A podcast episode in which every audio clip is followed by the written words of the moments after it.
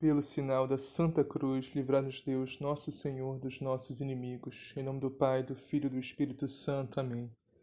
Creio em Deus Pai, Todo-Poderoso, Criador do céu e da terra, e em Jesus Cristo, seu único Filho, nosso Senhor, que foi concebido pelo poder do Espírito Santo, nasceu da Virgem Maria, padeceu sob Pôncio Pilatos, foi crucificado, morto e sepultado, desceu à mansão dos mortos, ressuscitou ao terceiro dia, subiu aos céus, está sentado à direita de Deus Pai Todo-Poderoso, donde há de vir a julgar os vivos e os mortos. Creio no Espírito Santo, na Santa Igreja Católica, na comunhão dos santos, na remissão dos pecados, na ressurreição da carne, na vida eterna. Amém. Vinde, Espírito Santo, enchei os corações dos vossos fiéis e acendei neles o fogo do vosso amor. Enviai, Senhor, o vosso Santo Espírito, e tudo será criado, e renovareis a face da terra. Oremos. Ó Deus, que instruís os corações dos vossos fiéis com a luz do Espírito Santo, fazei que apreciemos retamente todas as coisas, segundo o mesmo Espírito, e gozemos sempre de suas divinas consolações. Por Cristo nosso Senhor. Amém. Liturgia da Palavra. dois de março de dois mil e vinte e um, terça-feira, segunda semana da Quaresma. Primeira leitura. Leitura do livro do profeta Isaías. Ouve a palavra do Senhor, magistrados de Sodoma, prestai ouvidos ao ensinamento do nosso Deus, povo de Gomorra. Lavai-vos, purificai-vos, tirai a maldade de vossas ações de minha frente. Deixai de fazer o mal. Aprendei a fazer o bem. Procurai o direito. Corrigi o opressor. Julgai a causa do órfão. Defendei a viúva. Vinde, debatamos, diz o Senhor. Ainda que vossos pecados sejam como púrpura, tornar-se-ão brancos como a neve. Se forem vermelhos como carmesim, tornar-se-ão como lã. Se consentirdes em obedecer, comereis as coisas boas da terra. Mas se recusardes e vos rebelardes, pela espada sereis devorados, porque a boca do Senhor falou. Palavra do Senhor, graças a Deus. Salmo responsorial. A todos que procedem retamente, eu mostrarei a salvação que vem de Deus. A todos que procedem retamente, eu mostrarei a salvação que vem de Deus. Eu não venho censurar teus sacrifícios, pois sempre estão perante mim teus holocaustos. Não preciso dos novilhos de tua casa, nem dos carneiros que estão nos teus rebanhos. A todos que procedem retamente, eu mostrarei a salvação que vem de Deus. Como ousas repetir os meus preceitos e trazer minha aliança em tua boca? Tu, que odiaste minhas leis e meus conselhos, e deste às costas as palavras dos meus lábios. A todos que procedem retamente, eu mostrarei a salvação que vem de Deus. Diante disso que fizeste, eu calarei? Acaso pensas que eu sou igual a ti? É disso que te acuso, e repreendo, e manifesto essas coisas aos teus olhos. A todos que procedem retamente, eu mostrarei a salvação que vem de Deus. Quem me oferece um sacrifício de louvor, este sim é que me honra de verdade. A todo homem que procede retamente, eu mostrarei a salvação que vem de Deus. A todos que procedem retamente, eu mostrarei a salvação que vem de Deus. Evangelho do dia. Naquele tempo, Jesus falou às multidões e a seus discípulos. Na cátedra de Moisés estão sentados os escribas e os fariseus. Portanto, tudo o que eles vos disserem, fazei e observai, mas não imiteis as suas ações. Pois eles falam e não fazem. Amarram fardos pesados e insuportáveis e os põem aos ombros dos homens, mas eles mesmos não querem movê-los, nem sequer com um dedo. Fazem todas as suas obras só para serem vistos pelos homens. Usam faixas bem largas, com trechos da lei, e põem no manto borlas bem longas. Gostam do lugar de honra nos banquetes e dos primeiros assentos nas sinagogas, de serem cumprimentados nas praças públicas e chamados de rabi. Quanto a vós, não vos façais chamar de rabi, pois um só é vosso mestre, e todos vós sois irmãos. Não chameis a ninguém na terra de pai, pois um só é vosso pai, aquele que está nos céus. Não vos deixeis chamar de guia, pois um só é o vosso guia, o Cristo. Pelo contrário, o maior dentre vós deve ser aquele que vos serve.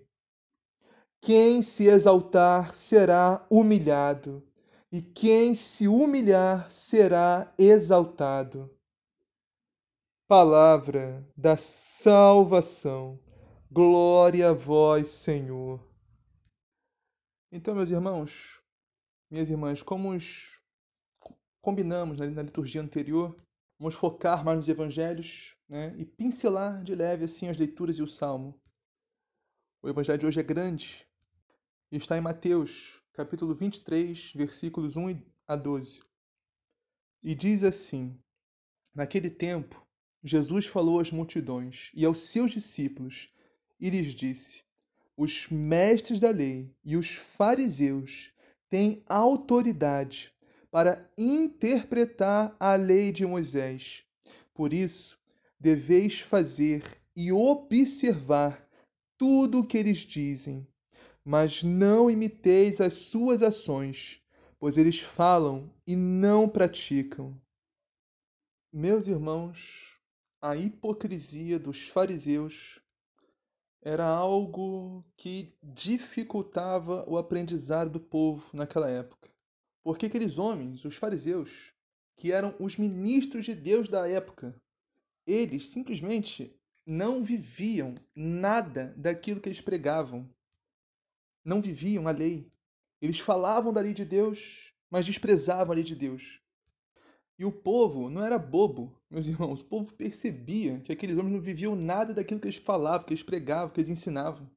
E é exatamente isso que fala o Salmo de hoje, né? O Salmo quarenta e nove. Como ousas repetir os meus preceitos e trazer minha aliança em tua boca? Tu que odiaste minhas leis e meus conselhos e deste as costas as palavras de meus lábios. Está falando dos fariseus. Agora, aplicando essas passagens, né, no início do, do Evangelho, do Salmo, para hoje, né, para a contemporaneidade de hoje em dia, meus irmãos, que infelizmente isso é uma realidade, é um fato, miseravelmente existem sacerdotes, consagrados, missionários, até, talvez até bispos, que não vivem realmente aquilo que pregam, que ensinam, que até falam bem, ensinam bem, ensinam o evangelho bem, a palavra bem, a doutrina da igreja bem, mas na prática não vivem o que ensinam. E Jesus hoje quer nos ensinar como devemos proceder quando isso acontecer conosco. Quando nos depararmos com algum pregador, consagrado, missionário, sacerdote, até bispo, que fala bem, ensina bem a palavra, a doutrina, mas não vive que é aquilo que ensina, não pratica aquilo que prega. Primeira coisa, não devemos julgar e condenar, isso aí é certo. Como a gente meditou na liturgia anterior, devemos orar, assim como Daniel orou pelo povo, pela conversão e santificação do povo. Nós também, como católicos, como cristãos, devemos orar todo dia pela conversão e pela santificação dos nossos sacerdotes, dos nossos bispos, da Santa Igreja de Cristo. O dever de cada cristão, de cada católico, orar pela sua igreja, antes de, de criticar, de xingar, de isso aí não, de forma alguma isso. Não devemos falar mal dos nossos sacerdotes, dos nossos bispos, não importa a conduta de, errada que eles tiverem. Nós devemos orar por eles, orar pela conversão deles, orar pela santificação deles. Agora, fora isso, Jesus nos ensina como devemos proceder conosco mesmo em relação a isso. Jesus nos fala, olha, eles têm autoridade para interpretar a lei, ou seja, nossos sacerdotes, nossos bispos têm autoridade para interpretar a palavra de Deus, interpretar a doutrina. Por isso, nós devemos observar tudo o que eles dizem, tudo, mas não imitar as suas más ações, quando eles não praticarem aquilo que eles estão ensinando. Então, nós temos que aprender a separar. Não é porque a gente vê, né, que talvez um, um padre, um bispo não vive aquilo que está pregando, não é que ele está ensinando errado. Ele pode estar ensinando certo, ele só não, não vive o que ele que, que está pregando. A gente tem uma dificuldade enorme de separar isso, meus irmãos, porque a graça de Deus age, muitas vezes em nós, independentemente da nossa santidade ou, ou da nossa conversão. Os carismas, os dons que, de, que Deus nos dá são irrevogáveis. Então, um pregador pode sim fazer uma linda pregação, que emocionar todo mundo, e descer o Espírito Santo e converter o povo todo que está ouvindo ele, e ele mesmo está em pecado mortal. É possível, é uma miséria muito grande isso, uma desgraça muito grande, mas é possível. Então, meus irmãos, pregação, falar bem, ensinar bem, não é sinal de santidade, mas sim a nossa vida, a nossa conduta, o que nós fazemos, principalmente quando ninguém está nos vendo, isso sim é que conta diante de Deus. Agora, cabe a nós separar, separar, para nós temos que separar as atitudes do ensinamento. Às vezes, né, algum padre, algum sacerdote, o bispo pode ter uma má atitude, mas ele ensina bem, ele prega bem, ele prega a verdade da palavra de Deus, a verdade de Cristo, a verdade da doutrina da igreja. Aprender a separar isso, meus irmãos. Eu sei que é difícil, é muito difícil, né? Porque a pessoa está no caminho errado, mas ensina o caminho certo. É um paradoxo muito grande. Mas é isso que o nosso Senhor quer nos ensinar hoje, meus irmãos. Aprendemos a separar isso. Meus irmãos, eu sei que eu disse que a gente não ia focar mais nas leituras, só no Evangelho, mas a primeira leitura de hoje está muito linda, eu não estou me aguentando. Rapidinho, vamos pincelar rapidinho essa primeira leitura. Que está em Isaías, capítulo um, versículos dez e dezesseis a vinte, e diz assim: Lavai-vos, purificai-vos, tirai a maldade de vossas ações da minha frente, deixai de fazer o mal e aprendei a fazer o bem. Meus irmãos, enquanto a gente não largar o pecado, a gente nunca vai aprender a viver na graça. Enquanto a gente não abandonar as trevas, a gente nunca vai aprender a viver na luz. A gente nunca vai a aprender a viver na igreja se a gente não abandonar o mundo. A gente nunca vai aprender, meus irmãos, a vivermos no Espírito se a gente não abandonar a carne, os desejos da carne. Nós temos que tomar o firme propósito, como diria Santa Teresa d'Ávila, a determinada decisão de dizer não ao mundo, não ao pecado, não às trevas, e dizer sim à luz, sim a Cristo, sim à igreja, sim à graça de Deus. Olha que lindo esse versículo dezoito, que diz assim: vinde, debatamos, o próprio Senhor nos chamando, Deus nos chamando, meus irmãos, vinde, debatamos, diz o Senhor, ainda que vossos pecados sejam como púrpura, tornar-se-ão brancos como a neve, se forem vermelhos como o carmesim, tornar-se-ão como a lã.